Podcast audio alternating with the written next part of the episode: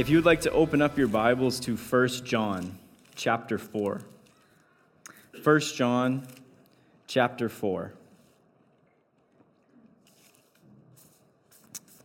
Our text this morning is 1 John chapter 4, verses 16 through 18.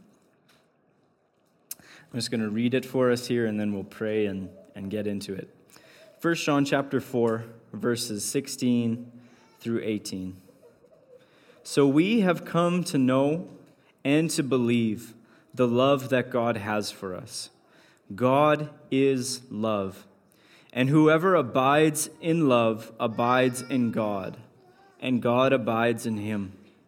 By this is love perfected with us, so that we may have confidence for the day of judgment, because as he is, so also we are in this world.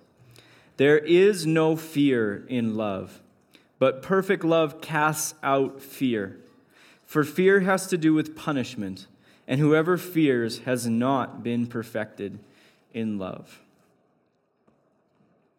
My sermon title for today is called No Fear in Love, and my prayer for myself and all of us here is that we would come into a deeper revelation of that love of God for us. And so let's just uh, take a moment to pray. Father God, we thank you for this time that we have been able to gather here this morning and to bless you and to praise your name and to worship you.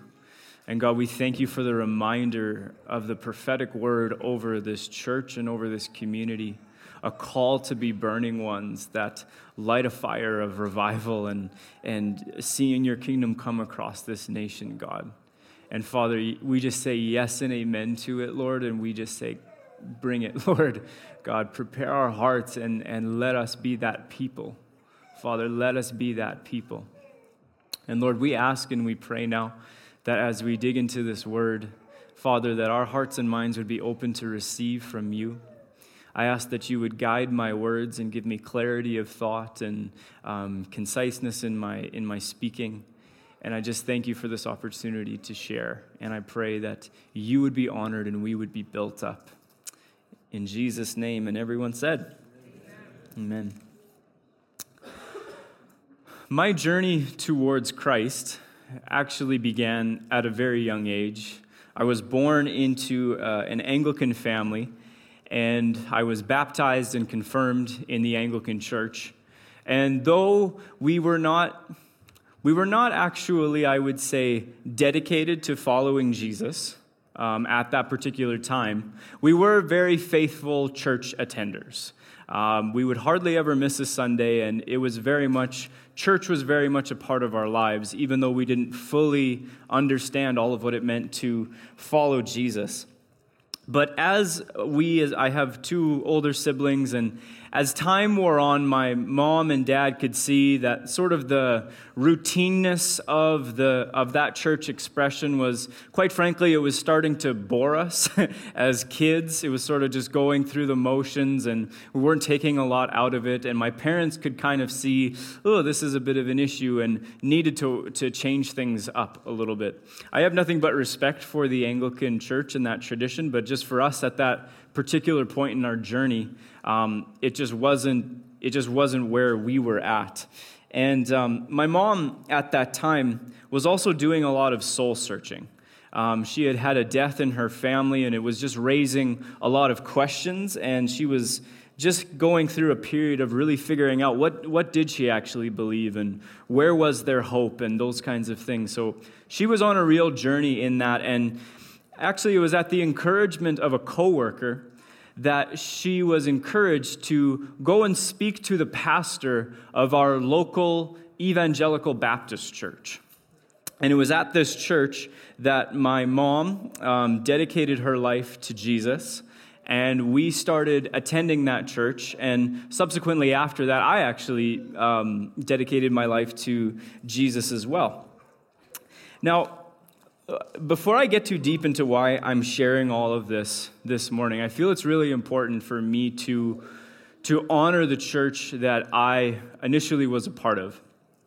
I am eternally grateful for the ministry and the church of Lake Park Baptist Church outside of Birch Hills, Saskatchewan, where I grew up.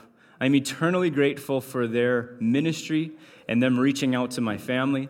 I'm eternally grateful for he is uh, he passed away last summer, but his name was Larry Strand, and he was the coworker who encouraged my mom to reach out to the pastor uh, to have a formal discussion.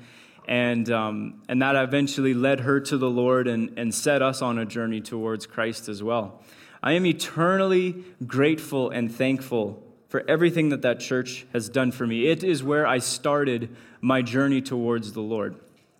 But like all journeys, they don't just have a beginning, right? A journey continues. You don't just have a starting point. The point of a journey is you keep going, right? And what I can see now, roughly about 10 years worth of following Jesus, is that what, what was happening at the beginning stages of my journey towards Christ was that my initial understanding of the gospel was primarily rooted in fear. My initial understandings of the gospel were primarily rooted in a fear of punishment. And like I, like I said, I, I can't express to you how grateful I am for this church and this ministry and everything that they have done in my life. But as you journey down the road, you can look back in hindsight and go, huh, there are some things that maybe could have been done differently. Uh, when my mom first gave her life to the Lord, the pastor who she spoke to, he had recently undergone some, evan- some evangelism training that was known at the time as evangelism explosion. I don't know if you've ever heard of that or have had any experience with that, but basically, this approach of evangelism was essentially to start the conversation, to start the spiritual dialogue like this. So, if you can imagine, my mom is sitting down with the pastor in his office, and this is the first question If you were to die tonight, do you know where you would be, heaven or hell? and this was the start of the conversation. this, was the appro- this was the evangelistic approach that I was first introduced to as a child. Of course, my mom is in a spiritual, soul searching place where she's going, I have no idea. And so he then very faithfully leads her through a process known as the Romans Road. How many, have any of you ever been experienced with the Romans Road? Essentially, it's a passage, it's bit by bit understanding of salvation according to Romans.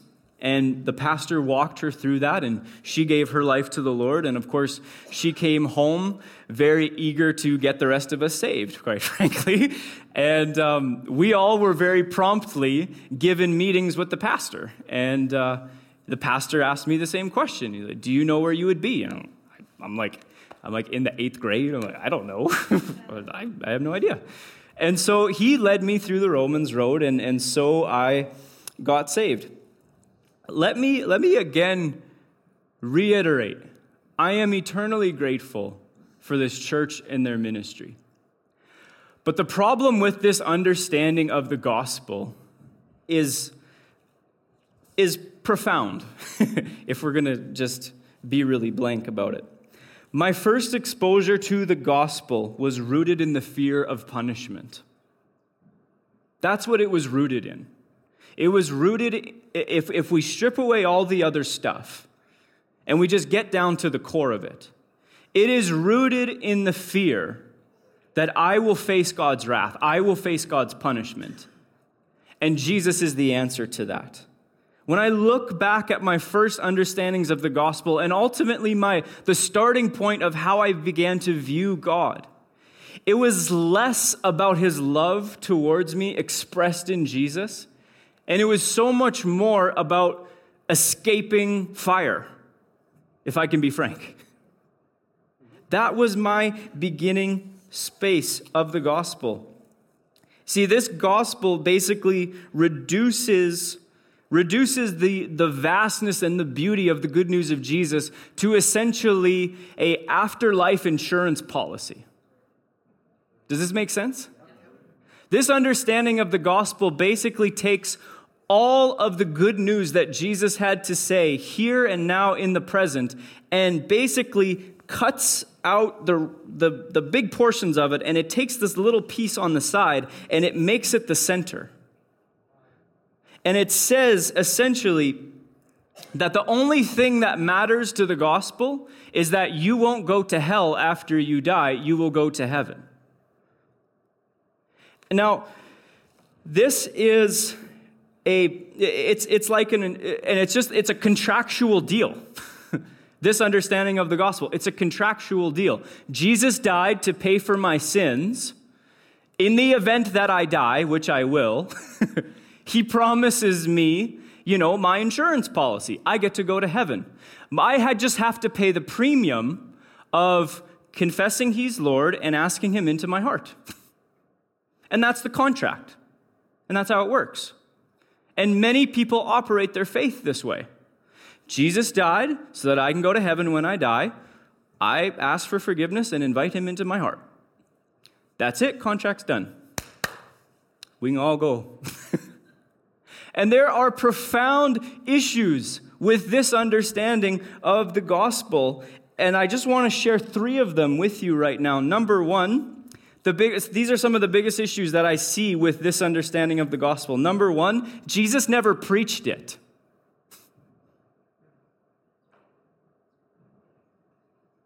Okay? There's a profound problem when your presentation of the gospel is entirely based on afterlife issues. And Jesus never talked about that.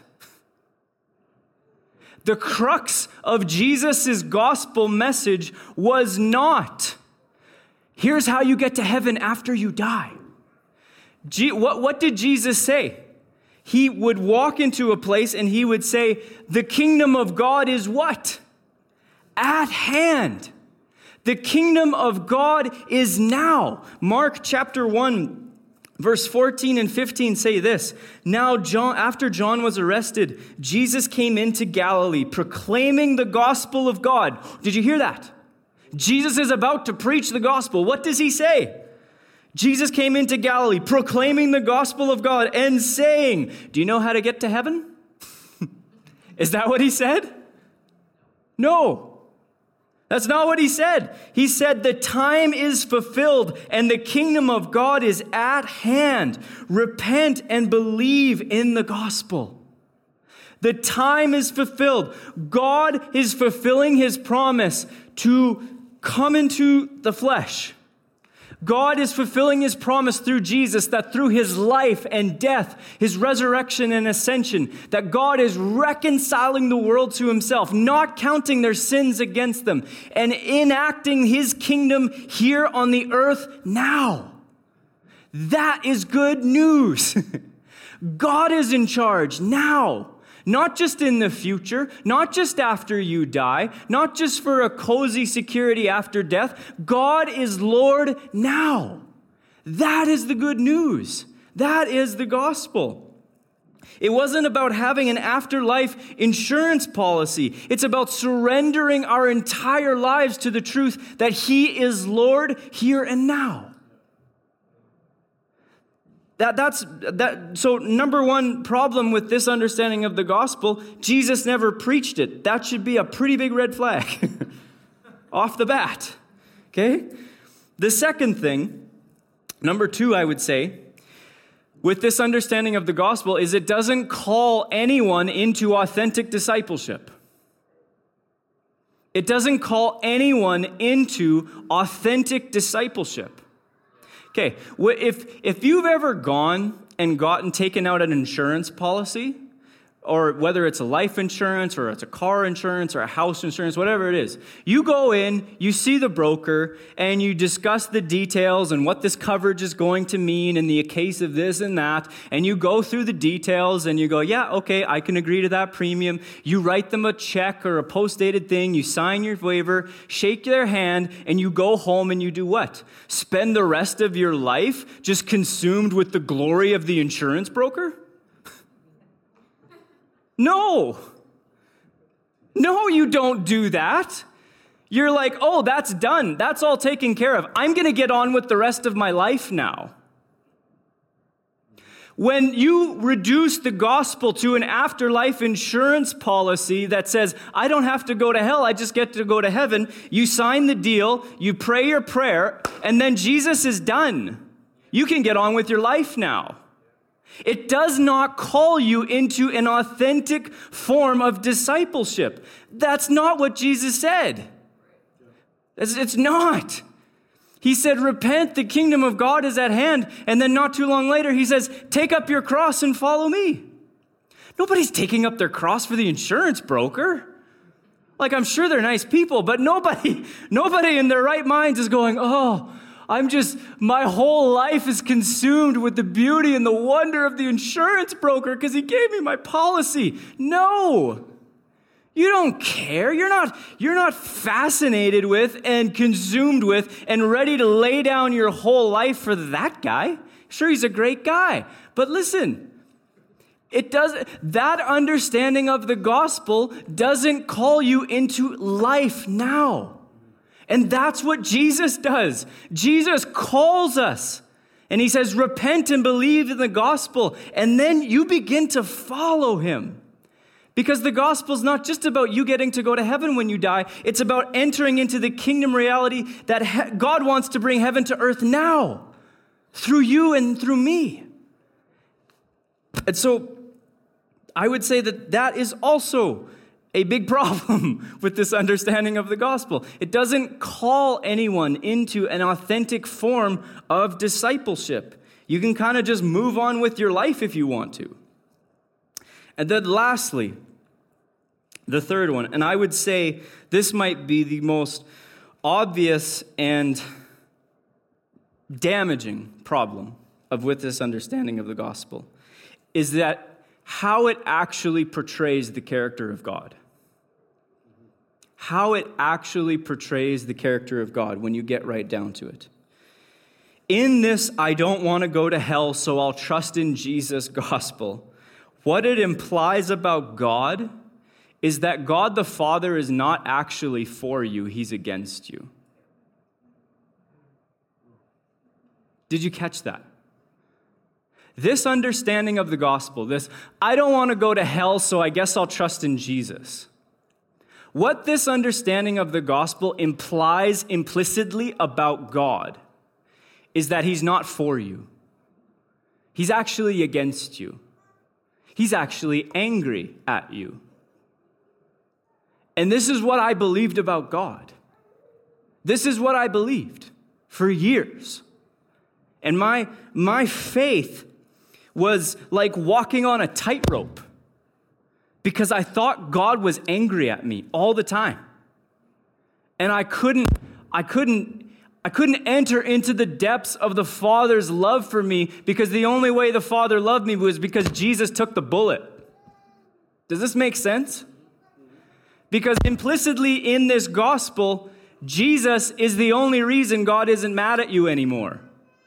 He died to take away your sin, and then somehow the wrath of God is dealt with in that. And now I guess me and the Father are cool because of Jesus. But Jesus didn't die to take away the Father's wrath, Jesus died to reveal the Father's love. He didn't die to take away the Father's wrath, He died to reveal the Father's love. And there is perhaps no, no one more profoundly in Western church history who portrayed this understanding of an angry God than by a, a, man by the name of Jonathan Edwards. If you're not familiar with Jonathan Edwards, he was a Puritan preacher in the 1700s before America was officially its own state, separate from separate from the United Kingdom. And he was a preacher in the colonies. And his most famous sermon was preached in July of 1741. His most famous sermon is called Sinners in the Hands of an Angry God. And whether you have heard this sermon or not, it has so profoundly shaped the fabric and the culture of Western Christianity. Even if you haven't heard it, there have been aspects of your faith that you have believed it. I'm going to read a couple of excerpts from it, just so you can get a, a little flavor of what happened on that Sunday morning in 1741. This is from Edwards preaching to his church. The God that holds you over the pit of hell, much as one holds a spider or some loathsome insect over the fire, abhors you and is dreadfully provoked his wrath towards you burns like fire. He looks upon you as worthy of nothing else but to be cast into the fire. He is of purer eyes than to bear to have you in his sight. You are 10,000 times so abominable in his eyes as the most hateful, venomous serpent is in ours. Can I get an amen? I'll read one more for you just for kicks. This is a real sermon, by the way. A real sermon. Just FYI. It would be dreadful to suffer the fierceness and wrath of Almighty God one moment, but you must suffer it to all eternity. There will be no end to this exquisite, horrible misery. When you look forward, you shall see a long forever, a boundless duration before you, which will swallow up your thoughts and amaze your soul and you will absolutely despair of ever having any deliverance, any end, any mitigation, any rest at all. You will know certainly that you must wear out long ages, millions and millions of ages, in wrestling and conflicting with this almighty merciless vengeance. And then, when you have done so, when so many ages have actually been spent by you in this manner, you will know that all is but a point to which remains. It's always great to end church on a high note, so let's. Uh, this was what he preached. And it was noted that his congregation, people literally started falling out of the pews and writhing in their seats, begging for mercy. I have only one question is that true? Is that true? Is that what God is like? Is that what He's like? Is He holding you over the fire in His fierce, vengeful anger, waiting only to toss you in? Is that what he's like? Is that what he's like? Is that true? Or is there a different God revealed in Jesus? Is there a different God revealed in the life and ministry and death and resurrection of Jesus? A God who is merciful, a God who is kind, a God who is forgiving, a God who is compassionate and gracious. Maybe of a God who does not inflict fear, but instead showers us with love and mercy so that fear might be driven out of us, so that we could be a life of love to a world that is riddled with fear. Is that the God that's revealed in Jesus? Let me read to you the passage once again. 1 John chapter 4 verse 16 through 18. And I just want you, I'm just asking you to close your eyes and just let the scripture, let the truth of God's nature just touch your soul. So we have come to know and to believe the love that God has for us. God is love. And whoever abides in love abides in God and God abides in him. By this is love perfected with us, so that we may have confidence for the day of judgment, because he, as he is, so also we are in this world. There is no fear in love, but perfect love casts out fear. For fear has to do with punishment, and whoever fears has not been perfected in love. God is love. Amen. I'm going to say that one more time. God is love. It is the essence of his nature. And that perfect love that God has for you and for me is designed in such a way to drive out fear from our hearts as we abide in that perfect love of God, we become love to the people around us. In a world that is full of anger and division and fear, we know that God is conquering that darkness, not by inflicting more fear, not by causing more division, not by pouring out anger, but by giving us Himself perfect love in the fullness. And it is by this love that we're changed. Fear is given less and less room in our lives because perfect love is pushing it out. And then we get to be love to the world around us. And my friends, that is a good news worth preaching. God is not angry at you, He loves you. You're a child in his family. And maybe you're here and you're aware of that reality and you're living and abiding in that truth. Praise be to God. Maybe you're here and you're not in that place. You need to know that you're welcome to join the family. You're already a part of it. The love that God has towards you has never changed. It will never be any more than it is right now whether you make that choice or not. He invites you into a kind of loving relationship that fears get pushed out of your heart so that you can live a life of crazy love, of crazy, burning heart devotion for God and for this world. We want to be burning ones. I, I, I want our church to be the burning ones that have been prophesied over us. But that fire will not happen if fear is allowed to remain in our hearts. Even if it's fear of God. if we're afraid of God, if we're afraid of God, how can we express the love of God? If in the back of our subconscious we think that he's still this vengeful guy who holds us over the flames like a spider to be tossed in with zero disregard, how will you express the love of God to the neighbor? Perfect love must first so invade our hearts that fear has no more room at the table. And my prayer this morning is that that perfect love, that we would pursue that love, that we would abide in that love, that we would be transformed by that love.